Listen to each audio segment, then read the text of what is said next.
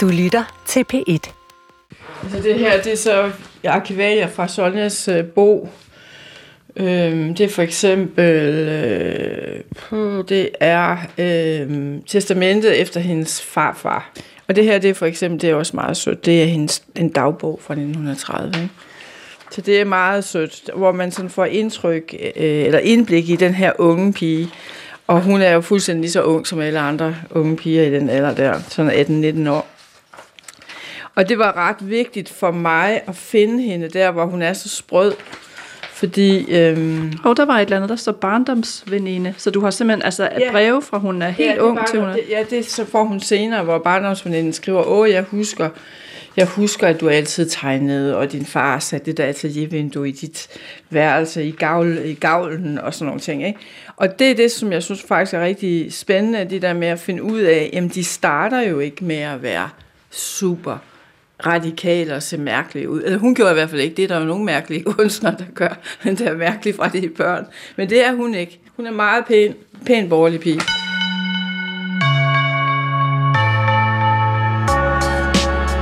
Hvad den pæne borgerlige pige ville have sagt til, at der nu både står en forfatter og en journalist og roder i hendes private papirer, for vi ikke er vide.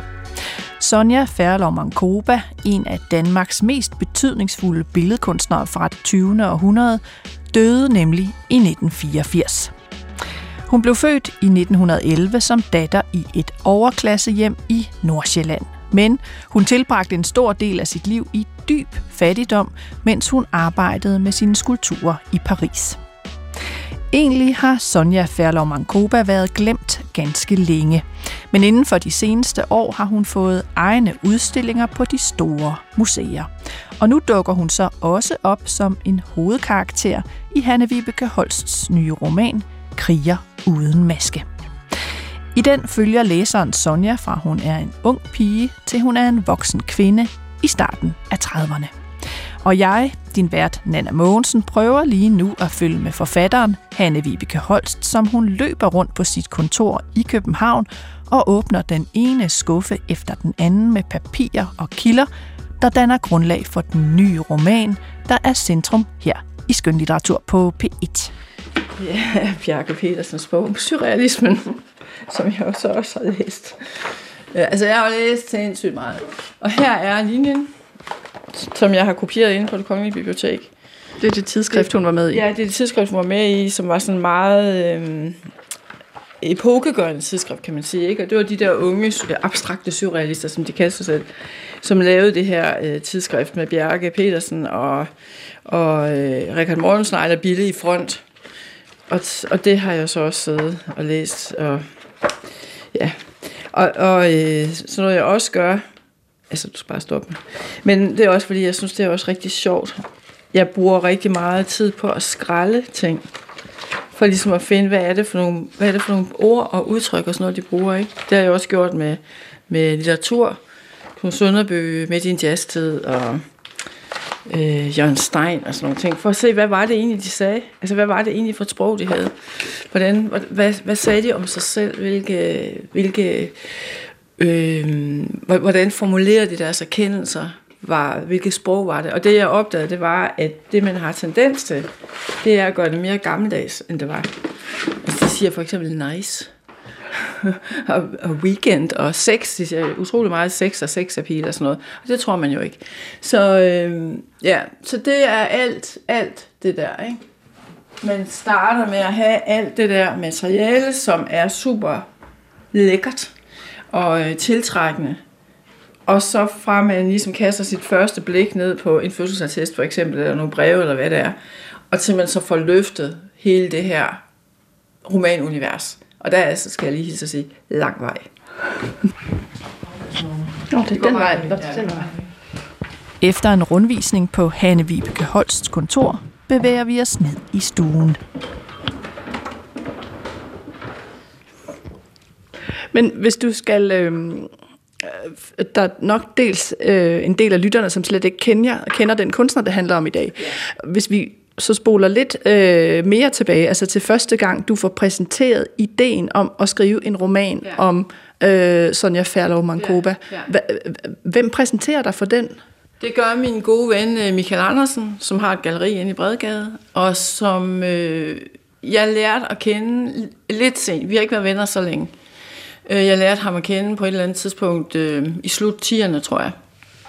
Og, øh, eller midt 10'erne, måske 15 eller sådan noget. Og øh, som så mange andre øh, mennesker, der ikke er forfattere, så tror de, det er bare sådan en fingerknips. Du skal skrive en roman om Sonja Ferlo. Og jeg var bare, øh, nej, det skal jeg ikke. Hvorfor skal jeg det? Men fordi hun var helt fuldstændig fantastisk og unik, og helt enestående i dansk kunsthistorie. Utrolig kvinde. Hun har gjort så dybt indtryk på så mange mennesker. Og jeg var sådan, jamen det er der jo mange, der har. Altså, nej, det skal jeg ikke, fordi det bliver et gigantisk arbejde. Og jeg havde selv en meget sådan lidt tåget forskning om, hvem hun var. Jeg kunne godt huske sådan et billede af sådan en streng, gråhåret kvinde, som havde lavet nogle meget strenge øh, skulptur, sådan øh, bronzeskulptur. Det kunne jeg godt huske, og der var intet, absolut intet appellerende i det. Og så begyndte han sådan at kaste nogle flere lunter ud til mig, hvor spændende hun var, og hvor kontroversiel hun var, og hun øh, kom der fra Salon Lund, og var den her datter af øh, overklasse datter, og øh, var en del af linjen, altså med Richard Mortensen og Bille, øh, den der gruppering, kunstgruppering der i starten af 30'erne, abstrakte, surrealister osv., at hun tog til Paris, at hun møder og forelsker sig i en sort sydafrikansk kunstner, hvilket var fuldstændig kontroversielt på det tidspunkt, det vil det sikkert også være i dag faktisk, øh, og at hun ligesom bliver i Paris øh, under hele besættelsen af Paris fra 40 til 44, og udstår det, og ikke løber hjem til mor på noget tidspunkt, men ligesom forfølger sin drift, sin ambition, sin, sin øh, længsel, at, at hun ligesom står ved den. Selvom hun er ved at dø af sult og kulde og alt muligt, så gør hun det. Og det var jo selvfølgelig meget, det kunne jeg da godt, det kunne jeg da godt høre, det lød meget spændende. Og så fortalte han videre om hendes liv, og så sagde han, prøv at høre, nu skal de lave en udstilling inde på Statens Museum for Kunst på SMK, en retrospektiv udstilling, og de har fået alt det materiale, som øh, vi har samlet, altså Michael og hans øh, partner Bertel, som kendte familien, har sørget for at, at bevare deres efterladte papirer og arkivalier osv. Nu ligger de inde på SMK, og de har lagt i sådan nogle fine små museumsagtige kartoner, som de kalder det. Du kan sidde inde i læsesalen, de vil gerne sende studentermedhjælper til rådighed. De vil også gerne printe ud for dig, hvis det er. Men bare du lige kaster et blik på det. Og så kaster jeg et blik på det, og så skulle jeg jo ikke langt ned, altså før jeg blev fuldstændig hugt. Fordi jeg har jo sådan en journalistisk gen. Jeg er jo rent faktisk også uddannet journalist. Så, så det var bare sådan, ja okay, men hvis jeg nu ikke tager det, så er der jo nogle andre, der gør. Og det kan jeg simpelthen ikke holde ud. jeg bliver nødt til at tage den her historie. Og så, så tog jeg den, og så i løbet af 0,0, så var jeg jo den, der vidste mest. Og så vidste jeg jo meget mere end nogen andre. Øhm, og, øhm, og så brugte jeg faktisk også tid på at, øh, at researche og, og få ligesom set, hvad er det egentlig for en historie?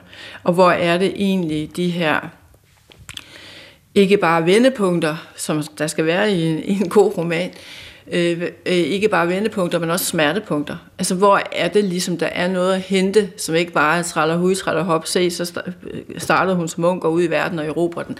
Det er jo ikke spændende. Altså, vi skal ind der, hvor, hvor det koster noget, og hvor, hvor der er nogle valg, som man træffer, som føles ikke bare sådan eksistentielt vigtige for en selv, men som også peger ud af, og jeg tror måske dybest set, det var det, der interesserede mig ved hende. Det var, at hun var engageret i verden og i øh, menneskeheden, og, og at hendes kunst og hendes øh, længsel rakte ud over hende selv. Det var det, jeg synes var spændende at, at efterforske. Skal vi ikke prøve at høre øh, et lille uddrag faktisk af prologen? Jeg tænker, om du ikke vil læse prologen til romanen, fordi den, den starter jo så Øh, jeg mener, vi er, altså, hvor hun er en ganske ung pige, 21, ikke? og hun er født i 11, øh, og så ellers så hopper den fra... Ikke, altså hun er ikke 21, der på det Nej, nej, det er 1921, ja. og, så, øh, og hun er født i 11, ikke? så hun er en lille pige her, og så ellers hopper vi til 1930, og så kører ja. vi opad, øh, og så kan vi lige tale om, hvad det er for noget, der slås an her, øh, ja. og hvor, hvor er det, de er henne? Altså, øh... De er, øh, scenen er hos øh, Karl øh, Kærsmeier og hans kone, Amalia Kærsmeier, øh, som bor i en lejlighed inde i Svenskade på Vesterbro.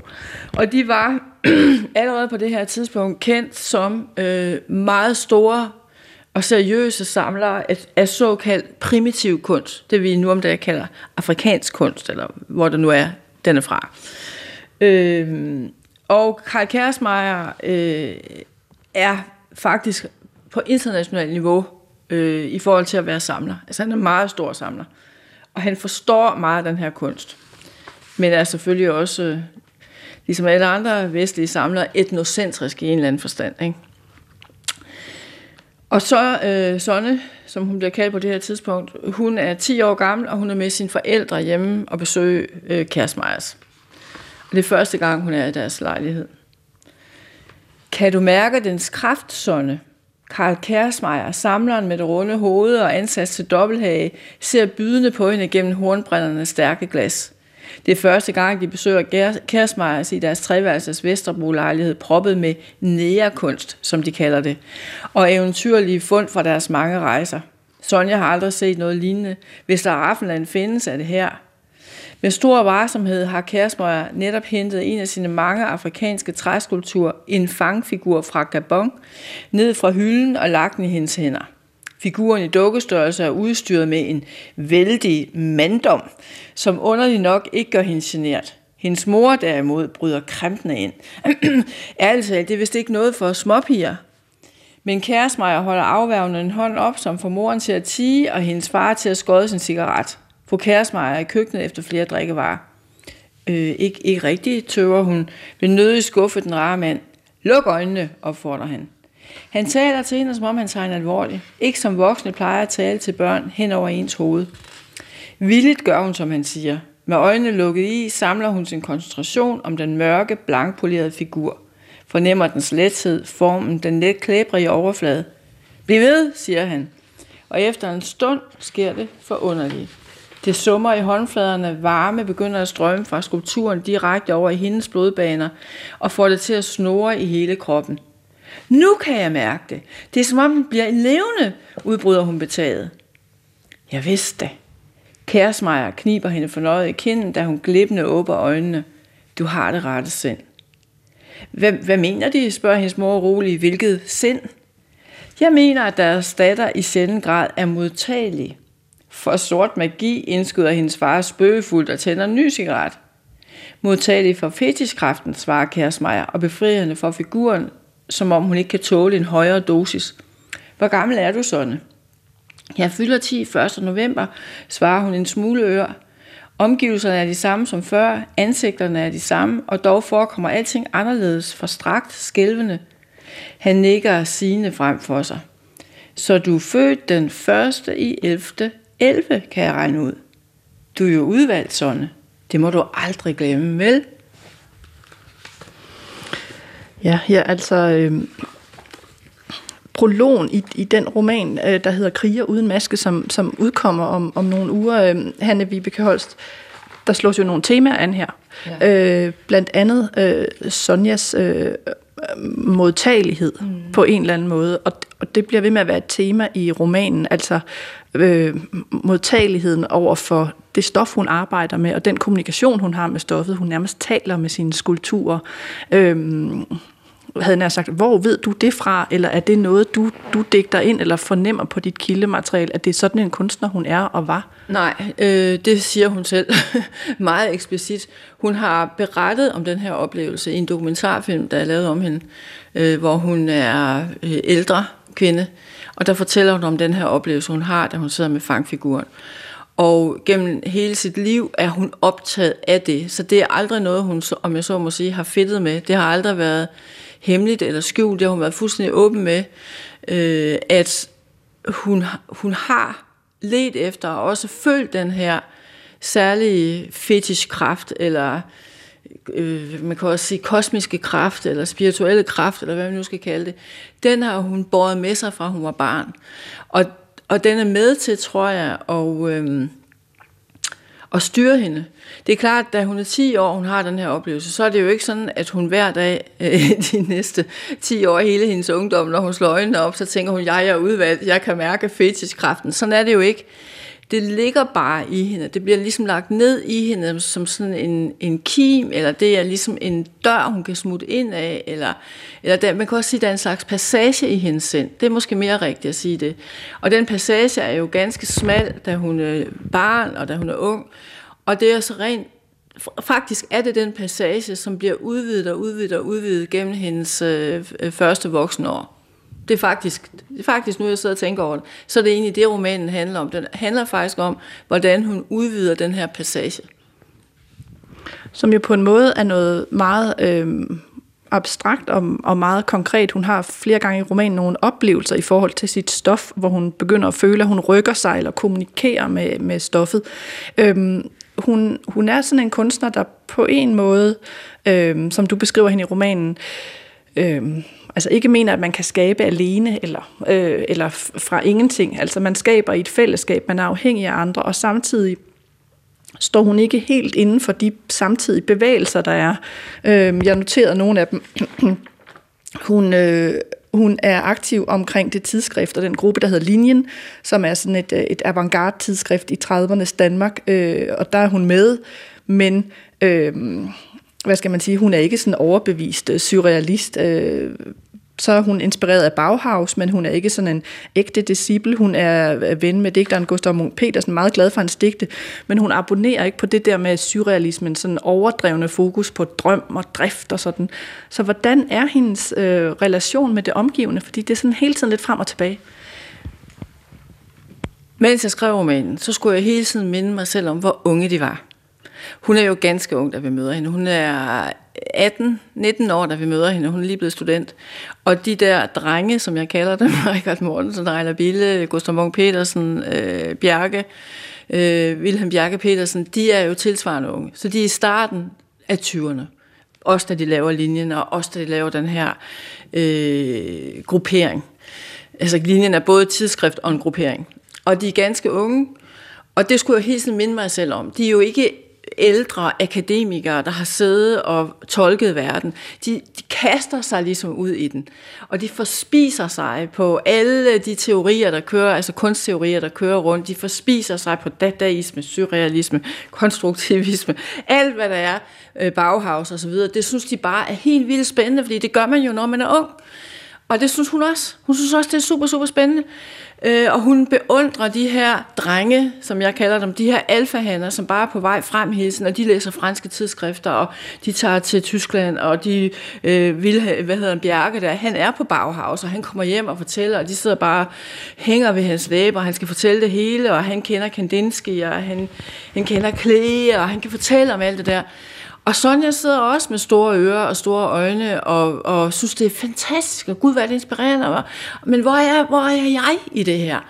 Og det, som fylder hende meget i de her unge år, i øvrigt er det noget, hun har med sig resten af sit liv, det er jo en gigantisk tvivl. Altså hun har et meget stort sådan, kunstnerisk mindreværd, og jo i det hele taget et mindreværd, som mange unge piger havde og har. Det kan vi jo også se i dag. Det havde hun altså, det havde man også dengang. Øh, så hun skal ligesom på en eller anden måde finde sin plads i mellem de her meget dominerende, spændende, øh, øh, definerende unge mænd. Der skal hun ligesom finde ud af, hvor er jeg i det. Og noget af det, der tager hende lang tid øh, i de her år, det er at finde ud af, at hun ikke er maler. Det prøver hun jo på. Hun prøver på at være maler. Hun er en meget, meget god tegner, men det vil hun ikke være. Fordi det er sådan noget dame noget. Altså, så kan de der damer, når de så har øh, gået på akademiet, så kan de sidde ved et køkkenbord og tegne øh, julekort eller børnebogsillustrationer eller sådan noget. Det er ligesom det, man forventer af de her kvinder. Det vil hun ikke. Hun vil noget andet. Men hun vil heller ikke være surrealist, som du siger, fordi alt det her med driften og eros og sådan noget, det er, øh, det er sådan et, øh, det er sådan et mandeprojekt på en eller anden måde. Sådan definerer hun det selvfølgelig ikke, men det gør vi jo i dag med vores blik. Det er bare lidt fremmed for hende. Og det er ikke, fordi hun ikke selv har en libido. Det har hun selvfølgelig. Selvfølgelig har hun seksuel drift, som hun også sagtens kan mærke, og som melder sig med jævne mellemrum. Men, øh, men det sprog, det billedsprog, og det der med, at al kreativitet udspringer af driften, det forstår hun altså ikke rigtigt. Ja, hun synes i hvert fald ikke, det er nok. Så, øh, så hun leder efter noget andet, og øh, det første gennembrud, hun får, det er på Bornholm i 35, hvor hun faktisk finder ud af, at skulpturen måske er hendes gebet. Det er måske den vej, hun skal gå. Så der får hun sådan øh, den første selvstændige, kan man sige, øh, indsigt i, hvem hun er. Der, der efteræber hun egentlig ikke de andre. Der begynder hun at finde, finde sit eget sprog.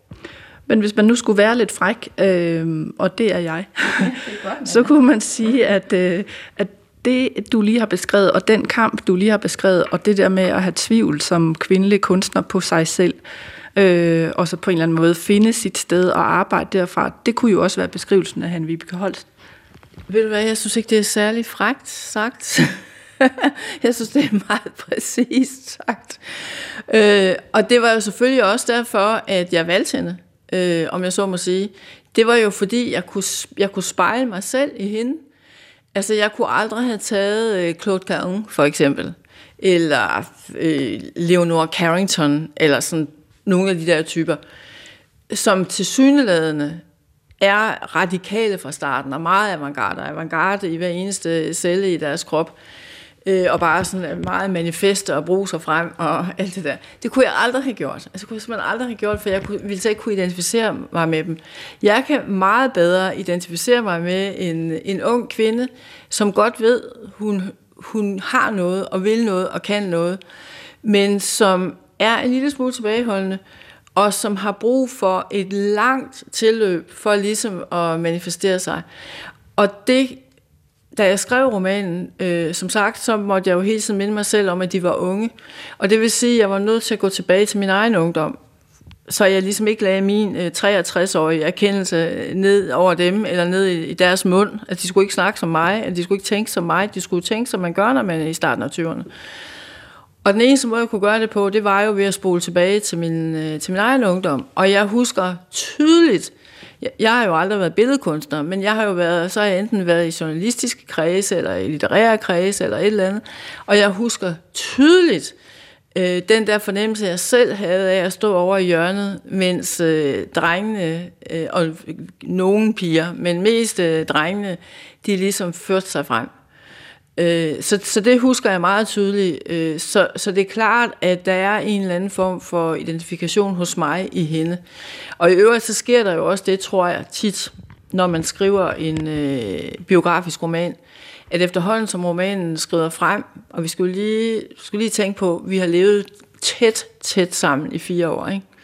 I hvert fald i fire år, måske endda fire og en halv. Øhm, altså det er hende, jeg har tilbragt mest tid med overhovedet, og hun har også tilbragt mest tid med mig, så bliver der jo sådan en afsmitning.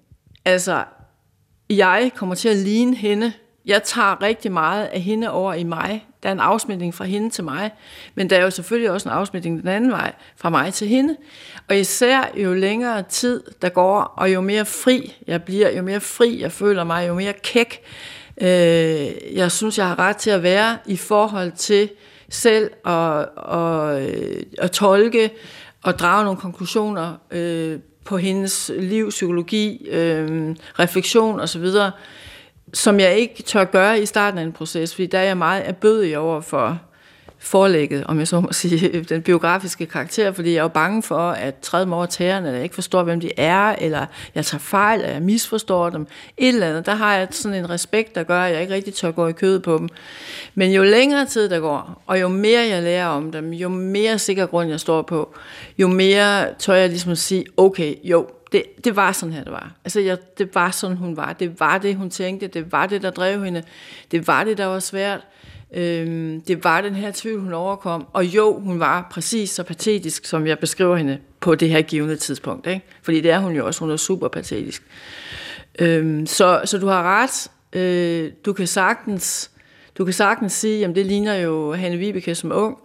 Det er rigtigt, men jeg tror faktisk, det ligner de fleste af os som ung men jeg kan ikke, øh, og vi skal nok vende tilbage til hendes liv, og hvad det er for nogle dilemmaer, hun står for, men jeg kan ikke lade være med at tænke på, om du ved, at du, øh, du har før skrevet øh, også en politiske roman om kvinder, politik og magt, øh, og den sidste bog handlede om sådan en, en verdenomspændende pandemi, og så har du skrevet også en biografisk roman om din far.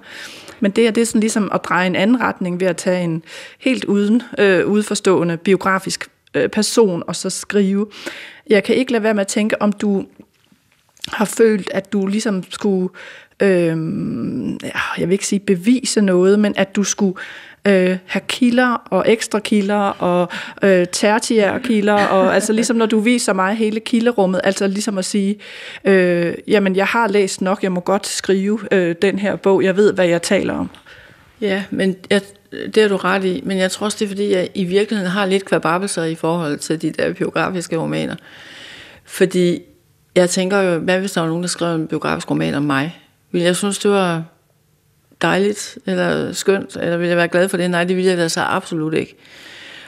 Og jo mere de havde susket i forhold til mit liv, jo mindre umage de havde gjort sig i forhold til at finde ud af, hvem jeg egentlig var, hvad jeg egentlig gjorde, hvad jeg egentlig tænkte, hvad jeg egentlig var optaget af, hvad jeg egentlig følte på en given tidspunkt, jo mere utilfreds ville jeg være. Men jeg vidste, jeg vidste, at der var nogen, der virkelig i en, et ærligt hjerte og en øh, god mening, om jeg så må sige, havde altså dyb interesse for, hvem jeg var, og for, hvad jeg havde gjort, hvis I virkelig havde sat sig ned og nørdet mit liv igennem, og ikke bare mit eget private liv, men øh, den tid, jeg levede i. Så de ligesom kunne se, ah, okay, det var det, hun gjorde. Det var der, hun mødte sin tid. Det var der, de der skæringspunkter var mellem hendes private liv, hendes personlige liv, hendes pers- personlige øh, eksistentielle kriser af den ene og den anden art. Øh, hendes læring, hendes erkendelse, øh, alt det, hun var optaget af, hendes aldring. Hvis jeg kunne se, at de var gået ind og havde fundet præcis de der skæringspunkter, vende, som også kan være vendepunkter, men nu snakker vi lige om skæringspunkterne mellem det personlige liv og det, det offentlige liv, eller verdenshistorien, kan du også sige, tidsånd, øh, epoke. Hvis de havde gjort det, så tror jeg godt, de kunne være med at have sagt, okay, respekt. I kender mig bedre, eller du kender mig bedre, end jeg selv gør. Og jeg kan se, at du ser noget i mig, som jeg måske selv overså som var vigtigt, som jeg måske ikke på det tidspunkt vidste var vigtigt, men som en udenforstående kan se. Og, og det er derfor, jeg gør det. Altså, jeg gør det jo ikke bare for at skrive en god historie, eller jeg har en, øh, en kulørt karakter, øh, hvad jeg ikke har. Men hvis jeg nu havde det, det er jo ikke bare derfor. Så kunne jeg have skrevet alt muligt andet, så kunne jeg have sat mig ned og fundet på et eller andet. Det ville da være meget, meget nemmere. Men det, jeg er optaget af, er jo præcis det der øh, hvad skal man sige, øh, hvad hedder sådan noget, dokumentariske faktisk. Altså, jeg er optaget, og det har jeg altid været i hele mit forfatterskab, i alle mine værker, jeg har altid været optaget af øh, den der kobling mellem det private og det offentlige. Og hvordan man som person, som individ, forholder sig til fællesskabet. Øh, og for at, gøre, for at kunne gøre det, så er jeg nødt til at gennempløje, jeg ved ikke hvor mange hundrede aviser, jeg har læst fra, fra alle de her år, for simpelthen at få styr på verdenshistorien. Jeg kunne godt læse en historiebog, og så kunne jeg sige, at Hitler gik ind i, i Polen i 1939, 1. september 39. Men det vil jo ikke sige mig noget. Jeg er nødt til at gå ind og læse aviserne fra de dage, for at se, hvad var det, der skete, hvad var det, man tænkte, hvordan opfattede man den her trussel, blev man bange, troede man, nu kommer der en verdenskrig, troede man det ikke, hvordan forholder Sonja sig til det, hvor er hun henne lige der, hvordan reagerer hun helt konkret på det. Og det kan simpelthen ikke lade sig gøre, hvis ikke man laver det her grundige, grundige arbejde. Så det er derfor, jeg gør det. Og så synes jeg også, det er sjovt. Der er jo øh, flere vendepunkter for Sonja. Altså, som, hun bliver jo er født i overklassefamilie. Tror, hun skal være øh, tegnende kunstner. Øh, og på et tidspunkt øh, vælger hun simpelthen at rejse til Paris. Ja. Hvorfor gør hun det? Det var jo Paris, man rejste til på det tidspunkt, øh, hvis man havde ambitioner som kunstner. Altså Franziska Clausen for eksempel gjorde det jo en halv generation tidligere. Det gjorde de. Det var det, man gjorde. De gjorde det også tidligere nu. Øh, alle gjorde det. Så det er jo ikke så mærkeligt, hun gør det. Øh, og hun, på det her tidspunkt, da begynder hun ligesom at få fat i, øh, i sit udtryk, som hun kalder det. Hun begynder at, at mærke tydeligere, hvad det er, hun vil, hvad det er, hun kan, hvad det er, hun vil udforske. Og så håber hun jo også, at hun, hvis hun rejser først, så kan hun få Kart Mortensen med, som hun er kæreste med på det her tidspunkt. Og som er en nølende, nølende kæreste, kan man vist godt sige. Øhm, så hun tænker ligesom, hvis jeg nu tager afsted først, så, så kommer han nok også. Og det gør han også. Men det går ikke helt, det går ikke helt som hun havde håbet. Han rejser hjem igen, lad os sige det på den måde. Øh, men hun bliver der jo, fordi hun er jo, øh, som jeg jo fandt ud af, og det fornemmede jeg også allerede, da jeg lavede den tidlige research, hun er super viljestærk, for ikke at sige røvhammerne stadig. Så hun bliver der. Hun vil ikke hjem igen. Hun skal ikke hjem og være ydmyget og være kasseret af Morten øh, som har fundet en anden. Det, det vil hun simpelthen ikke. Øh, hun vil være i Paris, hun vil blive dygtigere, og hun bliver i Paris med Bille, som bliver der også, altså Ejler Bille, som er hendes meget, meget gode ven. Så de to bliver der ligesom. Og der er jo, en, altså der er jo andre kunstnere dernede, andre danske kunstnere også. Og jeg tror, når man kommer til Paris, og her skal det så lige indskydes, Nana Mogensen, at sjovt nok var jeg jo også i Paris som ung. jeg var i Paris fra jeg var 18 til jeg var 19 og boede ude i det danske studenterhus, og ville jo være forfatter. Øh, men, der, men jeg gik ligesom ikke på forfatterskole eller noget, det fandtes jo ikke. Så jeg dallerede ligesom bare rundt og prøvede at suge lidt til mig, og gik på ekstremt mange kunstmuseer i øvrigt. Jeg har altid haft en meget stor kunstinteresse. Desværre har jeg ingen øh, kunstnerisk øh, talent, altså billedkunstnerisk talent. Men jeg gik på alle de her kunstmuseer, så snart øh, jeg kunne se mit snit til det. Så, så jeg kender godt det der med at komme til Paris og bare få den her store wow-oplevelse. Og på den ene side være fuldstændig bjergtaget og øh, inspireret og øh, begejstret og henrygt over at være der. Og på den anden side føle sig som den mindste myre, fuldstændig usynlig, ubetydelig. Og sådan tror jeg også, hun havde det.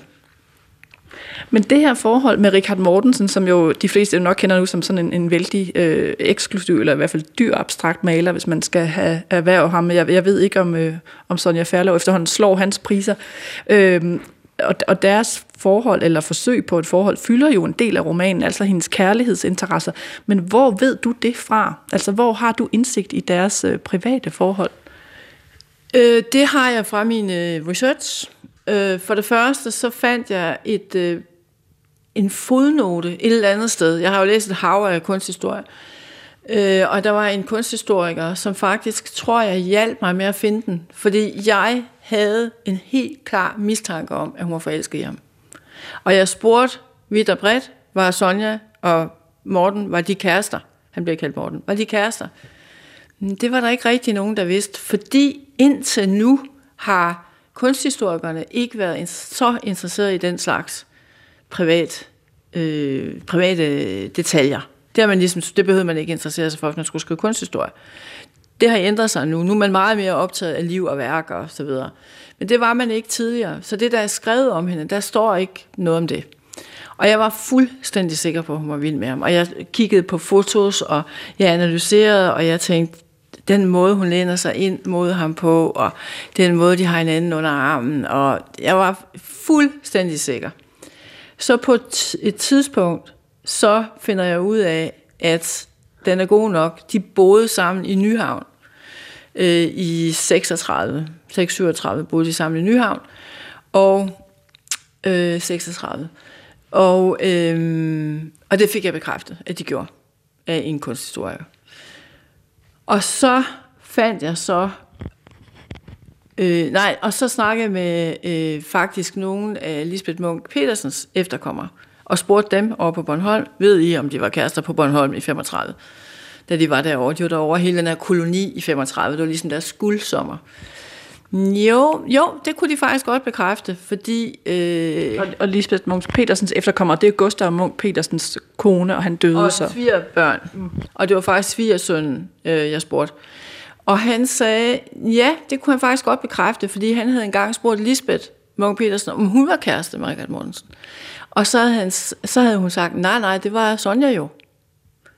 Så det var godt, ikke? Tjek, så fik jeg ligesom det. Okay, okay, nu begynder det, lidt tampen brænder, nu begynder det. Og så var det, jeg fandt det her brev, hvor øh, Richard Mortensen skriver til Doris fra Saxkøbing, som er Sonjas øh, rivalinde. Det er hende, han forlader øh, Sonja til fordel for. Han skriver til hende fra Paris, jeg har i dag gjort det forbi med Sonja. Hun blev meget fortvivlet. Og så var den jo god nok. Og så resten har jeg digtet mig til. Og hvad kommer det forhold til? Altså udover at det bliver en kærlighedsrelation i romanen, som er meget fortvivlende for Sonja, og, og det måske er det, der driver hende til Paris, eller ja. øh, på en eller anden måde. Hvad, hvad kommer det så til at betyde for hende som, som jeg kunstner? Vil, jeg vil bare lige fortsætte. Og så fandt jeg senere nogle brev fra meget senere, hvor de skriver sammen, og hvor han returnerer et brev til hende i badedragt, som han har haft, som han returnerer til hende. Og, og de bliver faktisk ved med at være sådan en slags venner senere. Øh, hvad hedder det? Morten kommer også til at lære hendes øh, senere mand at kende, Ernest. Så, så, så der er den her sådan lidt ømme relation mellem dem, men fra Sonjas side med en vis bitterhed. Det kan man se på sådan nogle senere breve, hun har skrevet til ham. Og hvad kommer det til at betyde for hende kunstnerisk, at, der, at hun har haft det, den relation, eller det forhold, som så i hvert fald bliver brudt på en eller anden måde? Jamen, jeg tror, at hun er... Han er hendes guru, kan man sige. Ikke? Altså, Morten er hendes guru, fordi han er så talentfuld, som han er, og så langt fremme, og så rebelsk. Han laver jo øh, oprør på Kunstakademiet og går ud af Kunstakademiet. Han bliver nærmest smidt ud af Kunstakademiet. Det er sådan lidt byste sagen om igen, ikke? Øhm, og det synes hun selvfølgelig er super, super attraktivt som vi jo synes, når vi er unge. Vi kan jo godt lide at kigge på de her, der tør noget og gør noget. Om det er øh, et eller andet, altså en rapper, der står på scenen på Roskilde, eller whatever.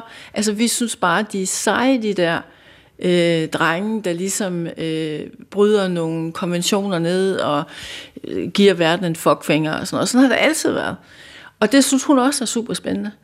Øh, og øh, hun lærer enormt meget af ham.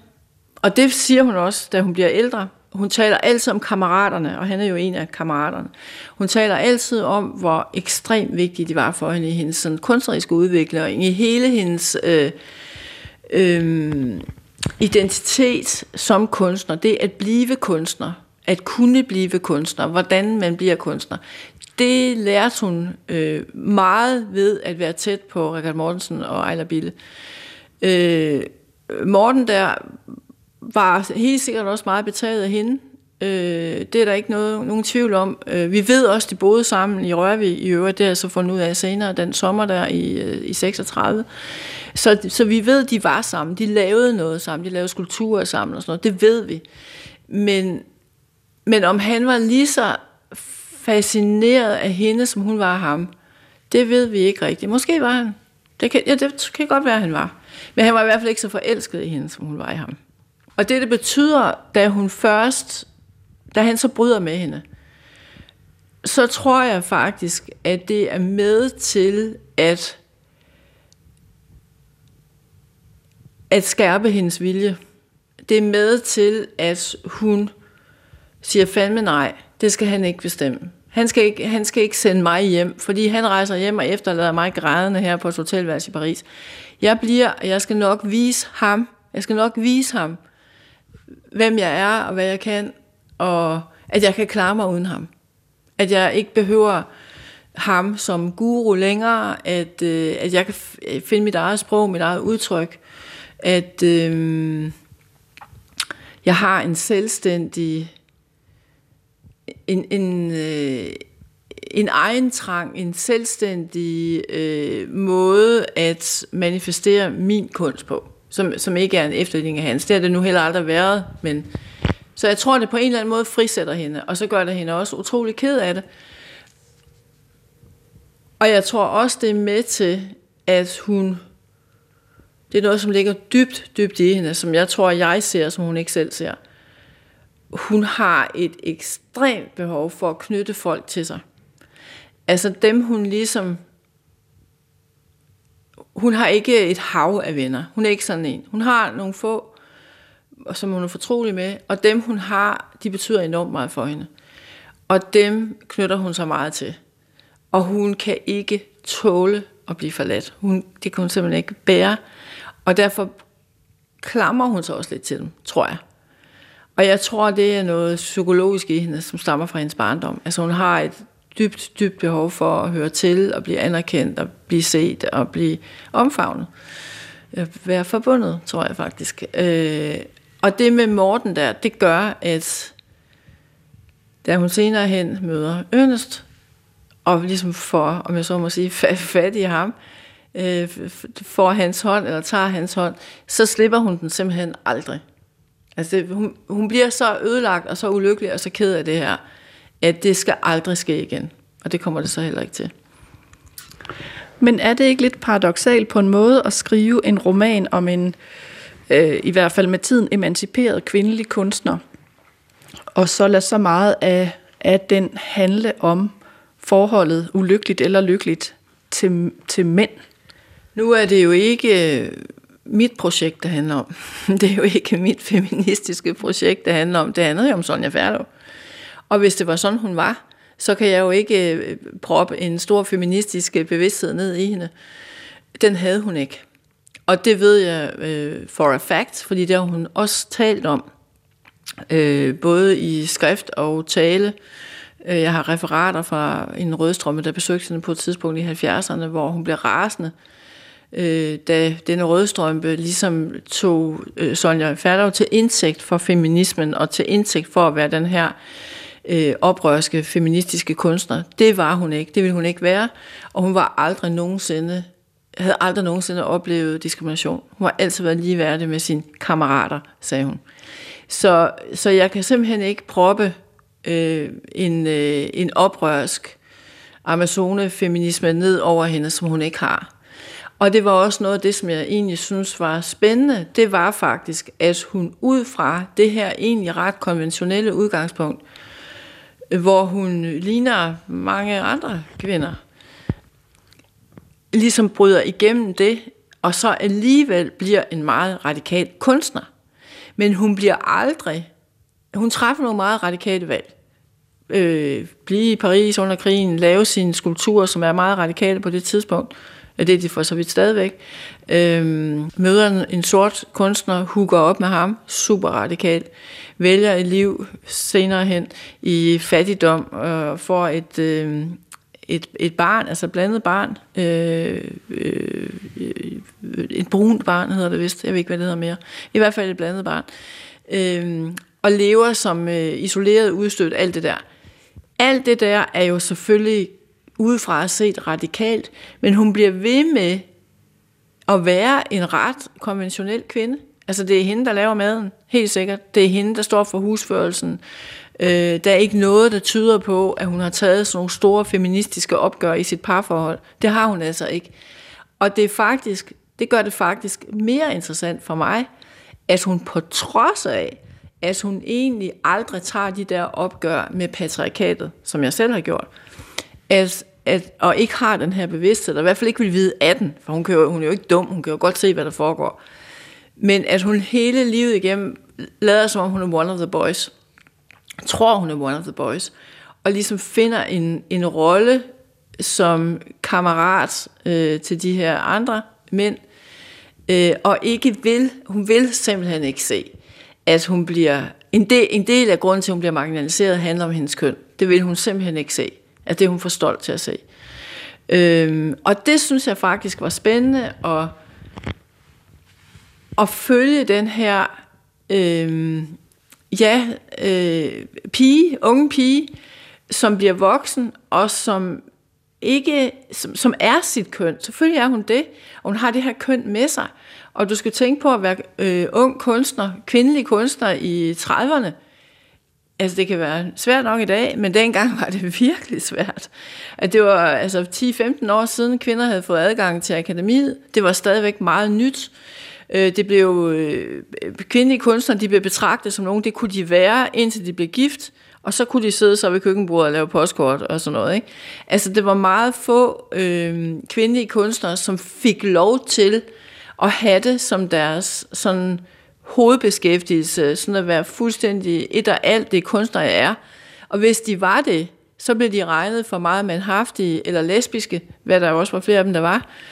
Men det der med at gå ind i et ægteskab som kvindelig kunstner, så, var det, så, så blev det forventet, at man så trak sig tilbage. Og derfor var det virkelig en svær position at være i, fordi hvis du skulle være kvindelig kunstner og give den maks gas som de her mænd, så vil du jo have behov for, punkt 1, et atelier, som er dyrt, ekstremt meget materiale, som er dyrt, og tid. Du har jo brug for uh, rooms of one's uh, own, ikke? Øh, øh både i bogstavelig betydning, men også i mental betydning. Altså man har brug for at have det her rum, hvor man kan være i og skabe i. Og det var øh, ikke øh, noget, som kvinder havde adgang til på den måde. De skulle virkelig kæmpe sig frem til at få det. Og det gør hun også på sin egen måde. Men hun hun afstår aldrig fra kærlighedslivet eller fra parforhold. Hun er faktisk øh, i parforhold, for hun er ganske ung, i en eller anden forstand. Hvis man kan sige, at hun var i parforhold med Richard Mortensen. Det er ikke sikkert, at han vil sige, at hun var det. Men hun er i hvert fald orienteret omkring kærlighed. Jeg har også fundet ud af i øh, min øh, researchproces, at hun var meget passioneret, meget lidenskabelig. Hun havde store, store følelser, og også i, også i kærlighed. Men altså, når, nu snakker vi om det her med kærlighed, og kærlighed i kødelig forstand, eller i, øh, kærlighed til, i, i romantisk forstand. Det er også rigtigt. Hun har den her store kærlighed. Hun har også stor kærlighed til sin far, for eksempel. Øh, men altså, hendes, store, kær, hendes største kærlighed, det er jo skulpturen. Det er hendes største kærlighed. Det er den, hun øh, er mest optaget af. Øh, det er den, hun føler sig mest øh, fortrolig med. Øh, det er der, hun er mest sig selv. Det er, når hun sidder med sin skulptur. Eller, eller det kan også være andre former for kreative ting. Hun maler stadig lidt. Hun tegner meget. Øhm, så derfor er det forkert, hvis du ligesom siger, at jeg fremstiller hende som en, der bare ligesom er i, sin, øh, i, rom, i romantikkens vold. Det er hun ikke. Men hun bliver forelsket, og hun har jo selvfølgelig også øh, drifter, som enhver ung pige har. Men det er hele tiden kunsten, som er hendes kærlighed. Og så må vi jo heller ikke glemme, det er jo ikke nok, det med kunsten. Det er jo, det er jo også det der med det spirituelle. Det er jo det der med, med forbundetheden, kosmos, øh, kraften, som er der, hvor hun egentlig retter sit hjerte øh, sit hjerte, og for så vidt også sin hjerne hen. Ikke? Det, det, er der, det er det, hun orienterer sig mod. Og derfor tror jeg faktisk, at de to mænd, som, vi, som, hun, som bliver de to mænd i hendes liv, ikke? Richard Mortensen og Ernest Mancoba, jo, hun er forelsket i dem, hun kan godt lide at være sammen med dem, hun har brug for dem øh, som anerkendelse, kærlighed, øh, ømhed, omsorg, alt det der, man nu har i kærlighedsforhold. Øh, sex. Øh, men de er jo også midler for hende. Altså, de er jo også nogen, der, der bliver øh, en slags vejviser. Nu sagde jeg, at Morten var hendes guru, øh, og det er Ernest i høj grad også, han er nærmest en skud. Øh, så det er jo også derfor, hun søger dem. Det er fordi, de viser hende nogle steder hen, som hun har brug for at få kastet lys på. En vej, hun har brug for at få kastet lys på, hvor den egentlige forløsning er. Skal vi ikke prøve at høre øh, nu havde jeg egentlig tænkt på et andet sted, men jeg vil faktisk gerne høre øh, et af de vendepunkter i romanen, hvor hun er på Bornholm, mm. og det går bare helt galt med det tegning, og så har hun været ude og, og, og samle nogle... Øh, ja. ja, nu skal jeg lige prøve at finde det gang. Uh, det er sommeren 1935, som bliver sådan en øh, ikonisk, mytologisk sommer, hvor de her kammerater, altså linjenfolkene, de alle sammen har lejet sig ind i fiskerhuse og tagetager og så videre i Gudhjem. Og det er Richard Mortensen, Ejler Biele øh, og, Gustav ja, Munk Petersen er der også. Hans øh, Ølgaard og øh, Sigurd Vasegård og så videre. Og de hænger ud hos søstrene. Øh, øh, hvad fanden var det? Søstrene Hjort hed de. Søstrene Hjort, de blev senere gift. Søstrene Hjort, som er Gertrud, som bliver gift med Vasegård, kommer til at hedde Gertrud Vasegård, og Lisbeth Hjort, som bliver Munk Petersen senere, fordi hun bliver gift med Gustav. Og den her sommer, der er de alle sammen på Bornholm, og de spiser hos de her piger nede i deres lille fiskerhus, hvor de også har deres øh, keramiske værksted, de to øh, kerami- keramikerpiger her, ikke? Og der er de alle sammen, og det er en fest den her sommer. Og det er en meget varm sommer. Det er sådan en hedebølgesommer. Så de går ligesom bare rundt i seks uh, ugers uh, paradisisk lyksalighed, og svømmer og bader og drikker og fester og har det skønt. Og, øhm, og Sonja, Sonja har to projekter for den sommer. Det ene er, at hun vil bryde igennem, hun vil finde sig selv som kunstner, hvad hun ikke har gjort endnu. Hun, vil ligesom, hun skal finde sit sprog. Hun skal have et kunstnerisk gennembrud. Og hun har tegnet indtil, ja, indtil nu. og malet lidt mm. og sådan, ikke? Men hun har ligesom ikke fundet det rigtigt endnu. Og den anden ting er, at hun øh, ikke vil være jomfru mere. Hun vil have taget sin møde om. Så det er hendes to projekter. Og jeg kan sige, at begge dele lykkes. Lad os høre, hvordan det går med det ene. Ja, det ene nu er vi kun ved det ene, og det andet er ikke lykkes endnu, kan man sige. Men nu er vi foran det kunstneriske projekt her. De har været ude, øh, øh, øh, hvad hedder det, Morten og Bille og Sonja har været ude og samle grene ind den dag, som er sådan et projekt, de der surrealister havde. Det der sådan øh, objet trouvé, altså man går bare ud og finder noget tilfældigt i naturen, man må ikke tænke over, man skal bare tage det op, og så skal man tage det med hjem, og så ser man, hvad der er. Og de, så, de har lige så lavet tre bunker, øh, og set hinandens ting og været helt øh, målløse over, hvor meget hver bunke faktisk repræsenterer sin ejer, mand eller kvinde. Og nu er de så gået hjem.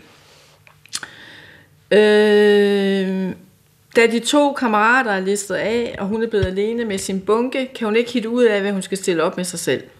Kofods er gået til ro, så der er grænser for, hvor længe hun kan tillade sig at rumstere rundt.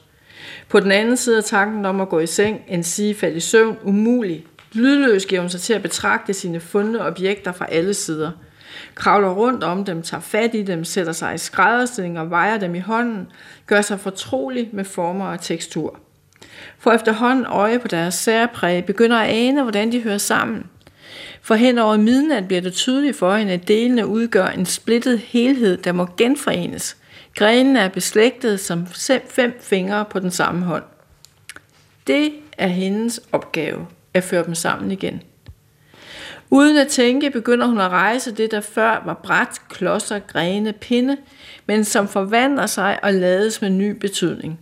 Det er som om disse ret beset tilfældige stykker opskyld selv samler sig. Da dagen gryer og to fabelfugleagtige figurgrupper har manifesteret sig, kan det ikke være anderledes. For første gang i sit liv har hun skabt to værker i balance, to, ja, skulptur i ligevægt. Hun mangler lim, stifter og en hammer for rent teknisk at kunne afslutte dem, men selve visionen er der. Resten er bare montering og håndværk. Finish. Hun sætter sig på sengen og betragter de to harmoniske familier anbragt på et fladt bræt som på en scene. Fyldes af ristende eufori, den samme oplevelse Lisbeth må have, når hun åbner ovnen efter en vellykket brænding og underet er indtruffet. Det er ikke kun det, at hun endelig fatter, at Bille har haft ret. Hun skal arbejde i tre dimensioner. Det er lige så meget det, at hun føler sig mindre ensom. Hun hører til der blandt de levende grene. Mere end hun nogensinde før har gjort hos nogen som helst. Nu tror du sikkert, at øh, interviewet er slut, og at Hanne Vibeke Holst er færdig med sin Sonja. Men læseren forlader jo billedkunstneren i 1944 i Paris, og der er langt fra 1944 til 1984, hvor Sonja Ferlov Mankoba dør. Så måske er romanen Kriger uden maske kun første bind i en serie på to. Hvem ved? Sikkert er det i hvert fald, at øh, skønlitteratur på P1 næsten er slut for denne gang, og at jeg er din vært og hedder Nana Mogensen, og at du kan skrive til mig på litteratursnablag.dr.dk, og at Hanne Vibeke Holsts roman Kriger uden maske udkommer 3. november på Gyldendal. Og så må vi lige et øh, smut tilbage til forfatterens arkiver på kontoret. par stykker derovre også, tror jeg. Øhm, I hvert fald to her. Så jeg har været seks, seks, seks fyldte arkivskuffer. Øhm, og, men det skal jo siges, her, det er 50'erne, det er fra Kattinge, hvor hun kommer senere, meget senere. Øhm, det her, det er fra hendes sidste år. Så det skal siges, at alle de her arkivskuffer, og alle de her arkivmapper, de dækker jo hele hendes liv. Det er jo ikke kun de der 14 år, som jeg har skrevet om. Det er simpelthen fra vugge til grav, fra 11 til, til 84. Jeg har en hendes fødselsattest, altså, og jeg har det hele. Ligger der allerede en øh, år her? Altså, det vil man jo nok sige, der gjorde. der ligger i hvert fald materiale til en. Men altså, nu er det jo ikke bare, at man hiver nogle skuffer eller nogle, nogle mapper op. Eller der, der skal jo meget til at få nogle roman ud af det. Ikke? Altså, en ting er at have ekstremt meget, utrolig godt materiale. Men det skal jo bearbejdes, og man skal vide, hvad man vil med det. Det er jo det vigtigste, ikke? Man skal jo simpelthen vide, hvad man vil med sådan noget materiale. Hvad er det, hvad er det for en historie, du fortæller? Hvordan vil du skære den? Altså her er for eksempel noget, som er fuldstændig fantastisk, men nu foregriber vi også noget. Men det er bare for at fortælle dig, det her det er sådan nogle noter, eller sædler, beskeder, hun skrev. Sædler, hun skrev, da hun var indlagt i starten af 80'erne øh, og var syg, og hun havde fået sådan en traktotomi, så hun ikke kunne tale. Så hun skrev sædler, sådan nogle her. Og dem kan man jo ikke holde ud, ikke at gøre noget ved. Altså man kan jo ikke, man kan jo ikke holde fingrene for sådan noget. Ja, jeg kan ikke holde fingrene for sådan noget. Men det, og hun, der står 83 på kuverten, hun dør i 84, ja. er det originalsedlerne? Hvem har ja, hun skrevet dem til? Her, det her er originalsedlerne. Så dem har jeg, de skal så overgives til det arkiv, der er blevet lavet nu.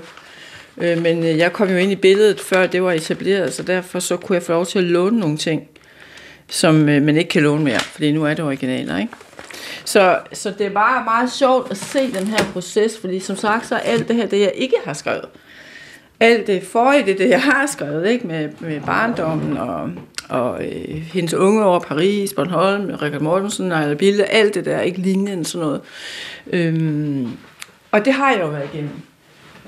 Men som sagt, altså det der med at, at gå fra at have noget materiale, og så frem til en roman, det er jo ældre jeg er blevet, jo mere erfaren jeg er blevet som forfatter, jo mere er det tydeligt for mig, at man virkelig, virkelig skal bruge lang tid på at finde ud af, hvad det egentlig er for et projekt, man har gang i.